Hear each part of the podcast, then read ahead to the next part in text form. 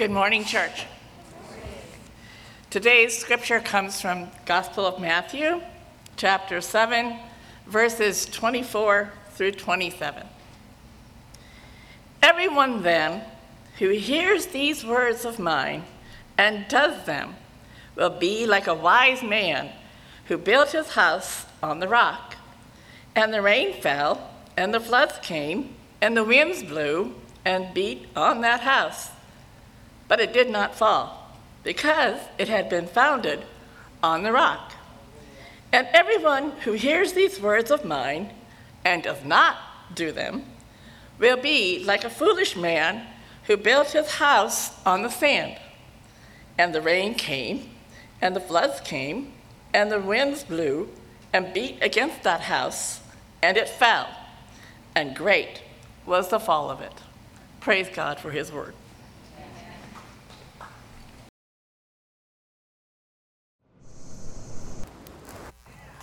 How's it going? Good morning, Desert Breeze. How are y'all doing? Good? Awesome. I see some of you wearing hoodies and drinking warm drinks. It's kind of cold outside. It's raining. It's probably one of my favorite things. My mother-in-law visited yesterday briefly, and I was just driving through, and she's not from Phoenix, and she's like, "So it rains here?" I'm like, "Yeah. And we're good. I mean, it's going to rain a few days, and then, we'll get 6 months of not rain. So, most of the year. But it's good to have you all here this morning. I get the honor of starting off this new teaching series of The Greatest Story Ever Told. So go ahead and grab your notes. In this weekend, we're going to be discussing why worldviews matter. So this topic, particularly when it comes to worldviews, and gets me really excited. And the reason being is, at one point, I was Because of philosophy, it deals with this philosophical idea of these worldviews. And philosophy is thinking and considering these big questions of life, existence, reason, morality, why we think or believe the way we do, and specifically the study of these world religions and how people come to believe what they believe. At one point, before I went and got a business degree, I was going for my bachelor's in philosophy and world religion, but I switched because I didn't want to struggle finding a job. I wanted, maybe make a living. Yeah. However, I did learn that you don't need a degree to be a philosopher and then also a theologian. A philosopher, again, being someone who thinks and considers these big questions about life, existence, reason, morality, and then theology, being taking that a step further. And how do those big questions relate to God, the existence of God, and our belief about God? So a goal today I have is that you all leave here knowing that you're philosophers and theologians. Everybody is a philosopher and theologian. I want you to leave here knowing that you are. So you guys ready? Yes. Awesome. Let's pray. Dear God, thank you for this awesome day that you've made. As we study your word and review this greatest story ever told, this you coming to earth to become like us so that we might know you. Just pray that you would guide our hearts and our minds this morning. In your name, amen. The Bible is the greatest story ever told. It is a love story of creation, man's fall, but also God's glorious redemption and restoration. And at the center of that story is a baby, upon which everything would depend. And to the extent, at a fundamental level, that this love story shapes your worldview, that is, the observations and assumptions about this meaning of life, the universe, and everything, that you, as it's shaped, you would find an unimaginable, satisfyingly full life, an unshakable faith that is only found in Christ. So, what is a worldview?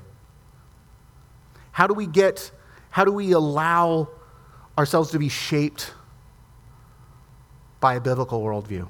See, everyone has a worldview. A worldview is the set of beliefs that determine how we live. It defines how we think about the world, about ourselves, and about others. It's how we interact. See, it is the lens in which we look at everything, and you can't escape having a worldview. But to be clear, so and you're like, well, Russ, what is my worldview? How do I find out what my worldview is? Well, every worldview answers these 7 questions that you have that I have written out for you. The first is, how did we get here? And this is our origin. Where did we come from? Primordial soup or a creator? Divine design or accident? So what you believe will define, your worldview will define this question. Another is, why are we here? What is the meaning of life? What is our meaning? To just waste time until we die? Did we just not exist, born, live life, and then stop existing? And life is just this inconvenient time where we stop not existing? Or was there a plan before we were born? We have a reason to be here and a place we are going. Why are we here? Our meaning. And where are we going? What comes after this? What is our future and the afterlife? Who is in charge is another question. This answers the question of the existence of God, whether there is or there isn't. Who's in charge? Who makes the rules? What is true is the next one. What is true? This is the nature of truth and reality. Is it objective? Is it subjective? You know, what's true for you might not be true for me. It's, live your own truth. So if you have a worldview, it answers that. Like, what is truth? In the kind of going back to who's in charge, who sets what's right and what's wrong? What is right and what's wrong? Morality. What's this, who sets the standard for what's right and wrong? I mean, because if you have the worldview that we came from nothing and we're going to nothing, then who cares? There's no reason to care. I heard someone say once that we're just wasting time until we die. Seems pretty pessimistic, very nihilistic. And then last is, what is wrong with the world and how can it be put right? And this is, what is the problem? This answers the question of the problem and the solution. Because we can all feel it. Something's wrong. Everybody feels it. Whether you believe in God or not, everyone has this underlying thing. Otherwise, why would there be any protesting at all? Why would anybody be fighting for there's a sense, we have this sense of social justice or this justice. We all have it in us. Where does that come from? We know there's a problem. What is it? And then your worldview defines what the solution is. Is it, making sure everyone's paid the same, or is it Or, you know, if only there was no world hunger anymore, that would be, you know, that's the problem. Everyone needs a house over their, like a roof over their head. Make a living wage. Or is it the solution something else? See, if you're struggling to find what you believe or how what your worldview is, you can answer these questions. Everyone has an answer to them. Some people might even say, I don't know. You're like, is there a God? You're like, I don't know. Like, cool. Even if you're an agnostic and you're saying, I just don't know, Russ. I don't know if there's a God. You know, there's no way to prove it or that. But your actions tell me if you believe in God or not. Your actions say, how did we get here? Where are we going? Who's in charge? See, you can answer, I don't know, to any of these. But how you act, how you spend your time, your talent, and your treasures in the world will tell me what your worldview is. See, so I have a story, I was watching a documentary recently on flat earthers. So people that, if you didn't know, there are people in the world that believe the earth is flat. It happens. I'm not, people and choose to interpret some science a certain way and some others. However, in this I thought was really interesting is this group pooled their money together to get this high-tech instrument that was going to measure it was going to definitively prove that the earth was flat. And so what they did was, what this instrument does is, if the earth was a globe and actually spinning, there would be a drift on this instrument. And you see, like, well, if there's a certain percentage drift, then we would know that it's actually a globe. However, there won't be a drift, and this will definitively prove it. So they pooled their money together, tens of thousands of dollars. They get this instrument, and they look at it, they turn it on, and they wait. And it tilts. And their conclusion? We spent all this money and got a broken instrument. What? Oh, man, we spent all the money and it was broken. We got to pool our money and get a new instrument. The same thing happens in the world today with the Bible. They get the Bible and they're like, this should show me how to live. I think I should live a certain way. Let's see what it says. They open it up and they're looking and they're like, yeah, it must be broken. It doesn't line up with the way I view the world. It's broken. It tells me to live one way, but I know in my heart what's true to me is to live this way. For this reason, you would think these people that believed in the flat earth, they would look and go like, oh, I have to reorganize my thoughts and my worldview in a way to align with reality. And with the Bible, it's the same thing. You're like, no, it's the true. If you say that it's true, you reorganize your thoughts and your actions according to it. And that's what a biblical worldview is. So why is a biblical worldview, why does that matter then? Because people, the flat earth, they go off on their own lives and they continue to live. And for the most part, you probably wouldn't even know one. I happen to know somebody who is. I choose to not talk to him about it because it's kind of agree to disagree. But so why does this view matter? See, developing and applying a biblical worldview is an essential part to our lives as believers, our growth in godliness, and our spiritual maturity.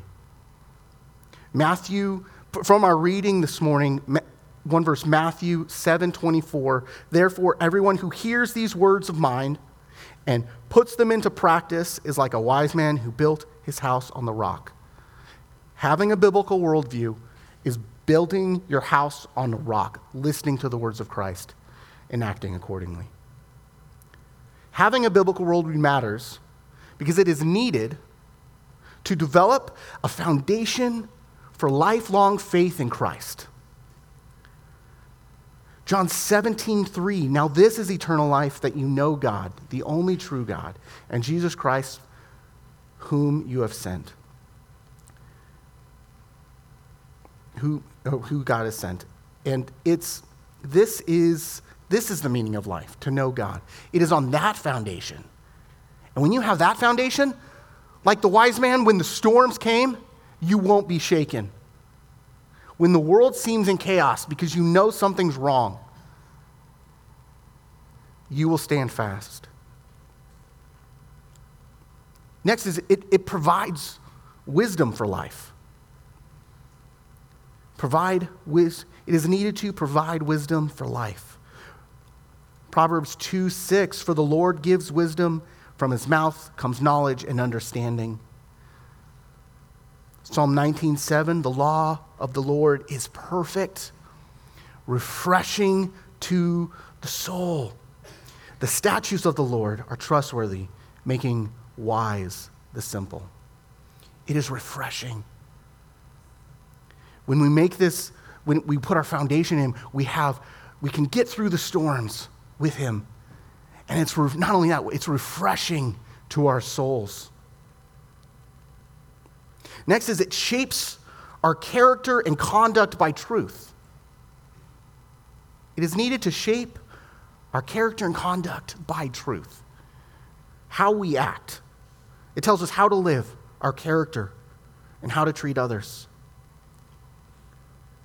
2 Timothy 3:16 and 17, all Scripture is God-breathed and useful for teaching, rebuking, correcting, training in righteousness, so that the servant of God may be thoroughly equipped for every good work. It tells us how to live and how to conduct ourselves with one another. It also protects us against counterfeit ideas. Those things that sound good, that tickle our ear. We're like, oh yeah, did you hear what this guy said over here? We were talking, I was listening to this podcast and he just opened my mind and I'm like, did we know this thing? Like, the Bible is just so old we can't believe it anymore. And really how you have to look at it is this way. How do you know that's not true? Well, by actually knowing it. And actually knowing it will protect us from counterfeit ideas. Colossians 2:8, see that no one takes you captive through hollow and deceptive philosophy, which depends on human tradition and elemental spiritual forces of this world rather than on Christ.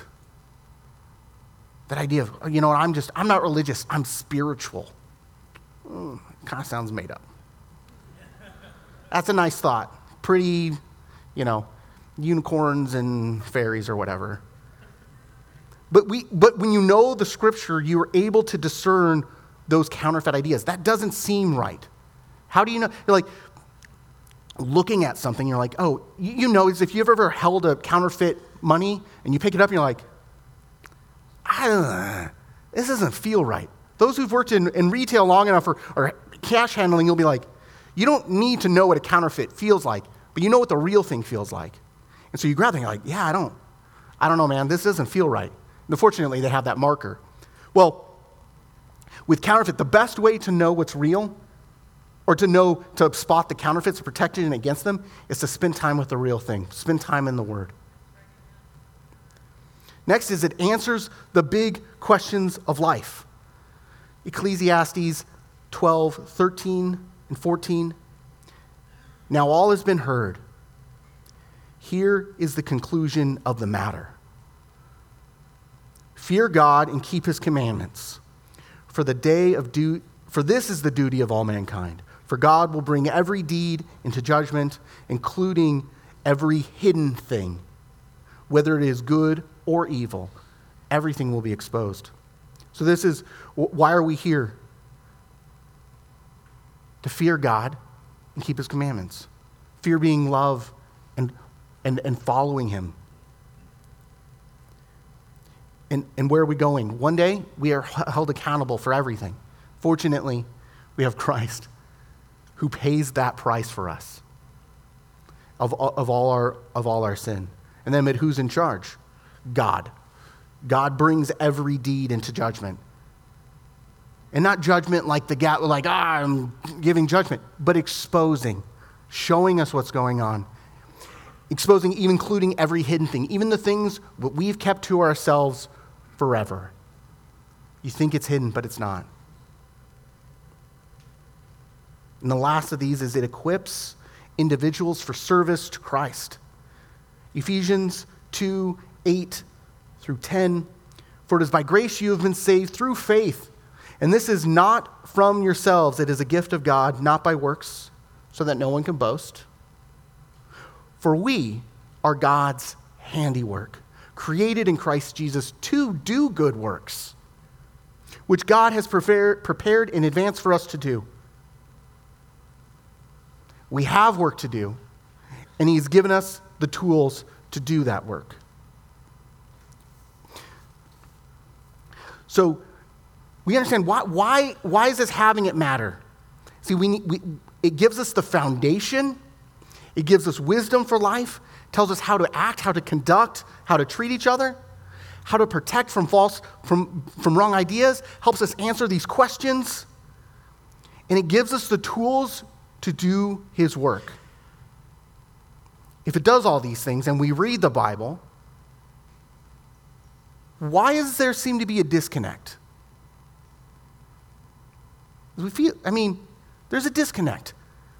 How is it possible that so many in our world can claim to be Christian, yet lack biblical consistency or a biblically consistent worldview?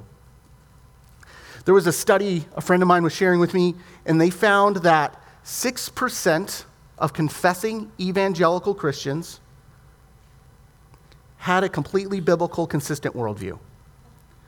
So in the reverse, 94% didn't. Completely consistent. Not just some consistent, but they got it all the way across with everything. And I think even I can slip on that. I think we all can. So we'll hold these 5 views, but we'll miss this one over here. Maybe the inerrancy of Scripture, or who Jesus said he was, or any number of things. So how is that possible for somebody to not have this consistent worldview? Well, they lack knowledge or reject parts of what the Bible says. They just don't know what it says. The easiest way to get parts of the Bible wrong is to not know what it says to begin with. Or, like the flat earth community that was looking at that tool, you're like, it must be broken in this part. It was really old. It was written so long ago, it doesn't completely apply to everything today. They didn't know about the things we know. It's called chronological snobbery, where you look at the past and go, glad they're dumb because, they lived a long time ago. They must be dumb. They're not as smart as us. We have smartphones. See, smart, it's in the name.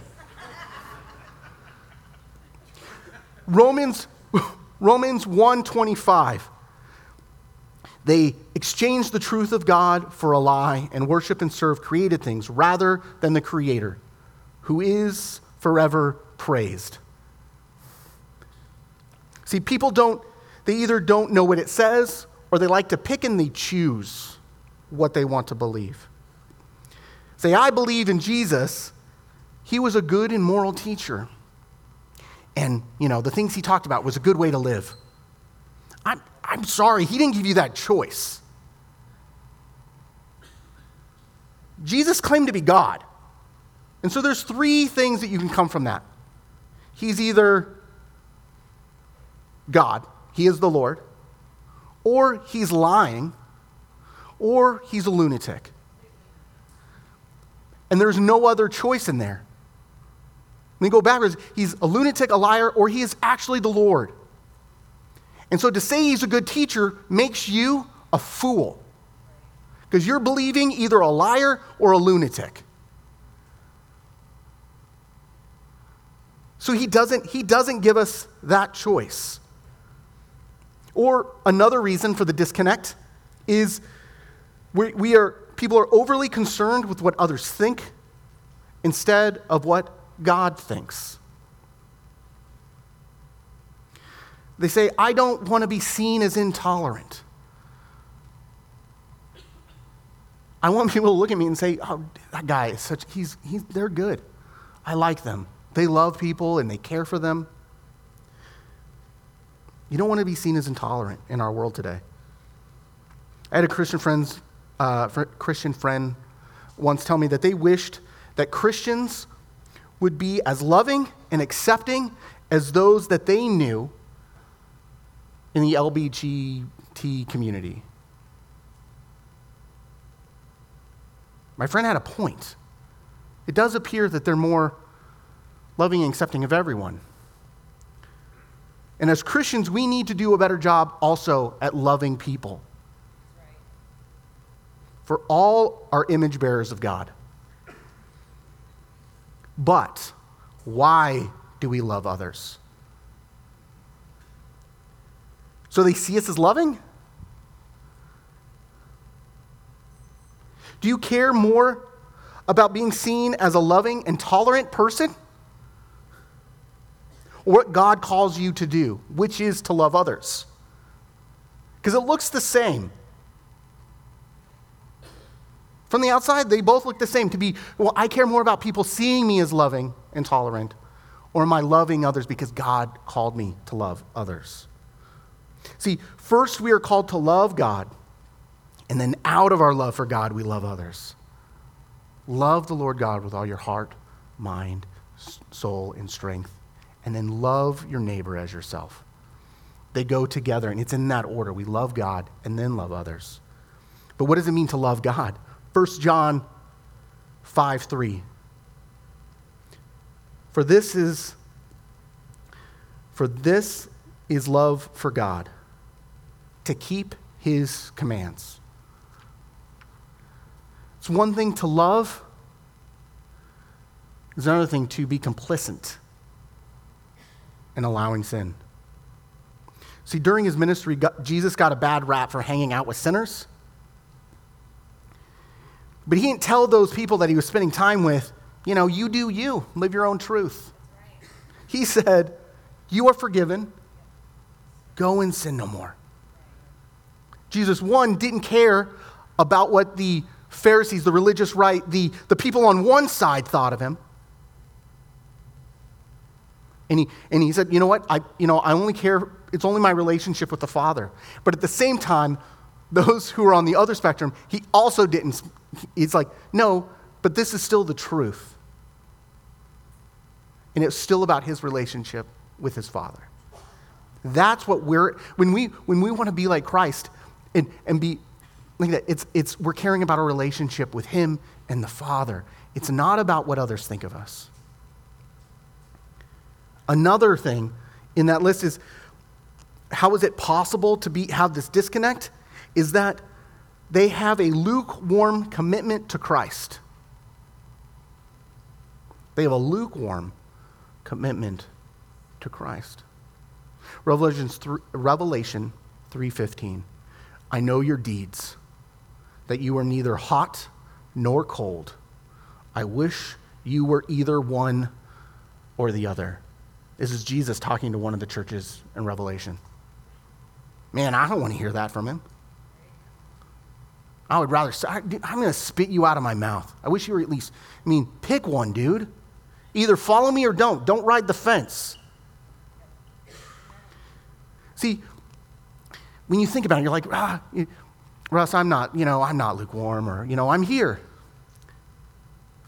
But do you have friends who aren't Christian around? I do get it. I work, I have a regular job. And I work around a lot of people who aren't Christians. And for that reason, I have to be careful with what I say. But there's a difference between guarding your speech in certain circumstances and joining in on the folly. You know it. It's not just chuckling, maybe. You're like, oh, that caught you off guard, and you kind of chuckled at the crass joke. But brother, oh, no. And then one-upping it, adding another one in. Joining in. See, when you look at, when you're living through life, is someone going to go, hey, because you might not be able to say anything in the workplace, but when they find out, which is inevitable, they're a Christian, they're like, John's a Christian? Really? I had no idea. You wouldn't have known. Or, oh, that makes sense. Oh, Yeah, story checks out. That's right. That's what I would expect. I'd expect a Christian in the best way possible. Like, you know what? They are a kind and loving person. That is what I thought Christians should be like. So when you think about it, that 94% doesn't seem too far away. That 94% people aren't completely in line. It makes sense because we all have that tendency. It's sin. Which brings us to like how our worldviews change. So we might get a biblical worldview and then it drifts, or we might not have one at all, and it's time to align. So can worldviews change? Yes. Good news, they can. So despite our best efforts, though, due to our sin, our worldview can get misaligned and disconnected from the truth. It's sin. It makes sense. We're sinful creatures, so for 94% to not be perfect, yeah. Shocker, I would expect it to be lower. It just means 6% were on their A game that day. They must have just gotten right out of class or seminary or something, and they knew all the right answers. But ultimately, if you look at our lives, 94% seems pretty generous. Or 6% rather, seems really generous. See, to have a consistently biblical worldview, you must go back to the Bible and take hold of its promises God made to us, for the world offers us nothing. See, the answer is to go back. So I want you to grab your pens for me. So I know all the blanks should be filled in by now, so I want you to underline, go back to the Bible. See, this is a repeated action. This isn't I went back, I read it, or I read the Bible. No, you go back to it. And then when you're back there, in order to keep it, you take hold.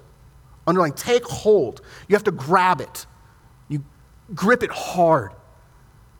Grab hold of these promises for God. Why? Because everything else is empty. Because the world offers us nothing. See, we answer these questions. What is our worldview? Your biblical worldview should answer these questions. So it's more of a gauge. We understand why it's important. Because it's the foundation. But too often we're looking at this, we find that the storms wreck us sometimes. We get into life and we get destroyed and beaten. But what do you do? That's showing there's a disconnect. How do you recover? You go back. You go back, repeated action. You go back to God's promises. You take hold of them. You go back to the scripture. You go back to his promises. Because in the end, the world offers nothing. There's nothing else. Everything else will come up empty. About 3 months ago, actually I think it was 3 months ago this weekend, we were going through the Rest series, From Burnout to Balance.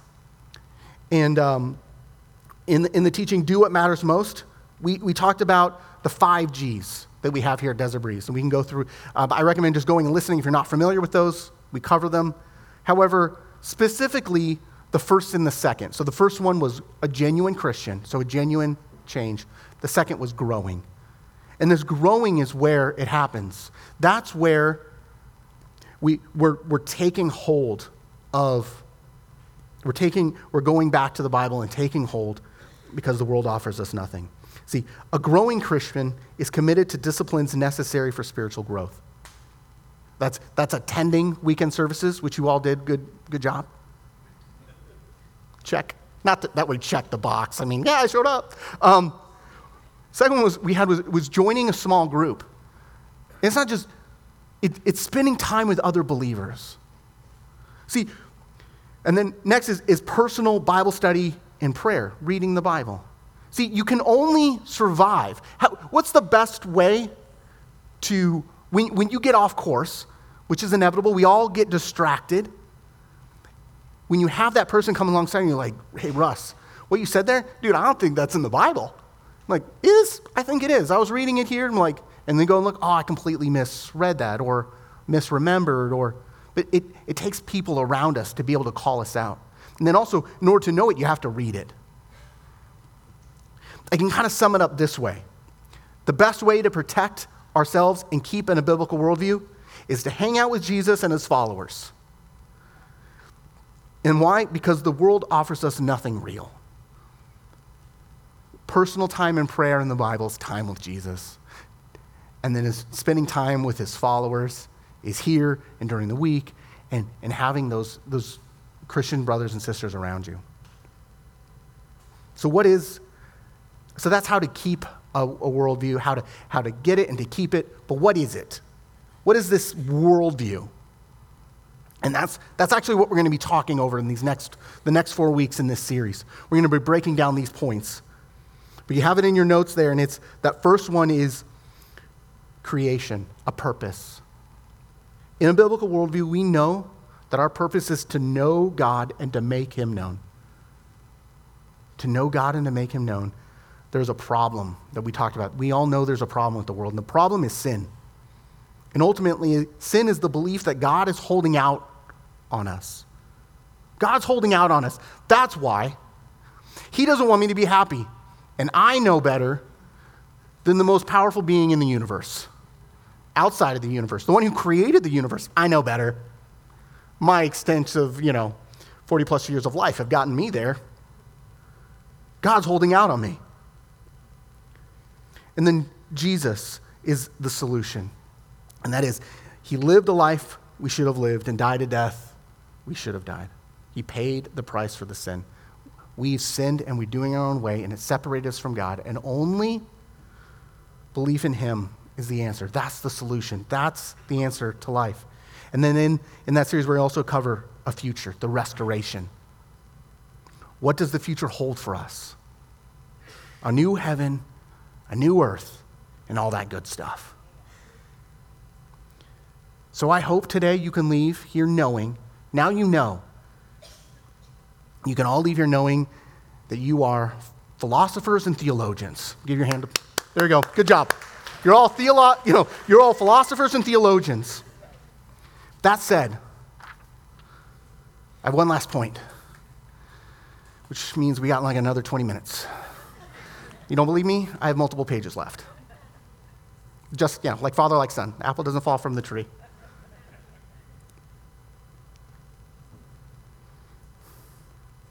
Some might be thinking, Russ, that was good info. Thanks for helping me figure out my worldview and align it biblically. Some of you might just be checking out this Christian thing or might be claim to be Christian and you're not quite ready to give up that one thing that's left. You're just kind of hanging on to that, spending time with non-Christians. They're like, oh, no, I'm just, they're my, you're not quite, Christian around them. I have a verse I want to share with you. 2 Corinthians 6, 1 through 2. Paul is writing to the church in Corinth. Working with him, that is God, we appeal to you not to receive the grace of God in vain. In a favorable time, I listened to you. And then Paul quotes Isaiah, in a favorable time, I listened to you. In a day of salvation, I have helped. He was referring to a future time. And then Paul says, behold, now is a favorable time. Behold, now is the day of salvation. He starts with, we appeal to you not to receive the grace of God in vain. So we read this morning, the scripture covered these two men. One built his house on the rock and the other on sand. They both heard. They both received the grace of God. They both heard the good news. However, one was in vain. They did not act. The other acted, and they withstood the storms of life. And they had a foundation and a love for Christ.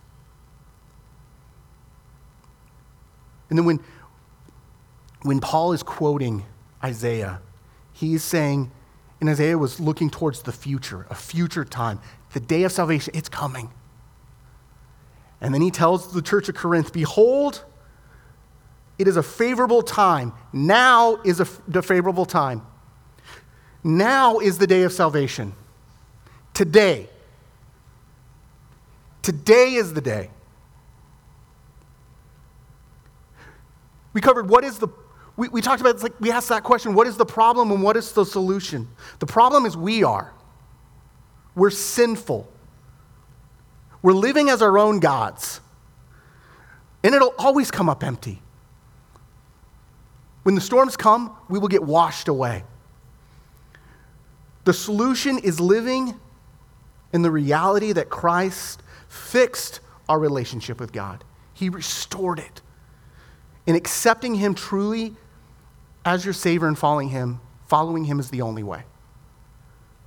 Today is the day. Do not receive the grace of God in vain. Today is the day. The New Year's coming. It's common. Common thing we do is during the New Year, we have a resolution. It's less than 30 days away. That's not the day. Today is the day. Today is the day. It's literally the most important thing you'll ever hear. Today is the day. Do not wait. Do not hear this and not act. You're on the fence? I'm telling you. Today is the day.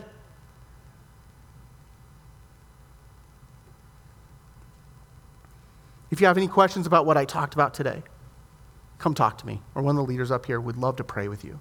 But I'm just telling you, today's the day. Don't wait. Don't receive the grace of God in vain. He is the only solution. That is what a biblical worldview is. It's looking at everything through that. Let's pray. Heavenly Father, we ask you to shape our worldviews to be conformed to the truth of your word, to your truth, not our own, helping us to find the promised, unimaginably satisfyingly full life and an unshakable faith that can only be found in you, that you are the solution to our world. We know something's wrong, and you're the solution. We thank you that today is the day of salvation, and we worship you for it. In Jesus' name, amen. Have a good week.